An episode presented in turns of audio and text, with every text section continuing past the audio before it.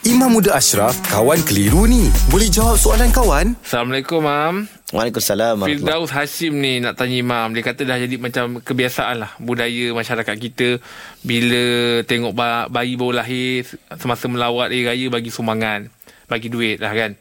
Ha, jadi adakah duit pemberian itu mutlak hak bayi? Boleh tak uh, ibu bapa menggunakan duit pemberian tersebut untuk kegunaan keluarga seperti bayar hutang kereta, apa bayar rumah, internet, makanan untuk keluarga atau terdapat batas penggunaan duit tersebut hanya untuk membeli mainan anak dan untuk simpanan pendidikan sahaja. Ah harta anak, duit anak tak boleh ambil. Jumhur ulama sebut mak ayah tak boleh ambil duit anak melainkan dengan sebab-sebab keperluan tertentu. Ha, contoh memang tak ada tak makan dah. Orang bagi kat anak bukan bagi kat mak. Mm-hmm. Ha, kita tak tahu nak makan macam mana, anak pun kita tak jamu makan pun tak boleh. Maka waktu itu kita boleh beli makanan untuk kita contoh.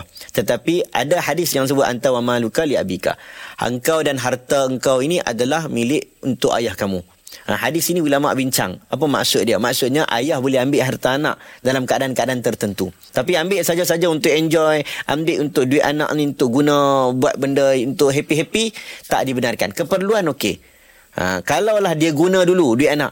Ha, dia nak sonok-sonok. Ha, contohnya. Ataupun dia gunakan duit anak untuk pergi enjoy.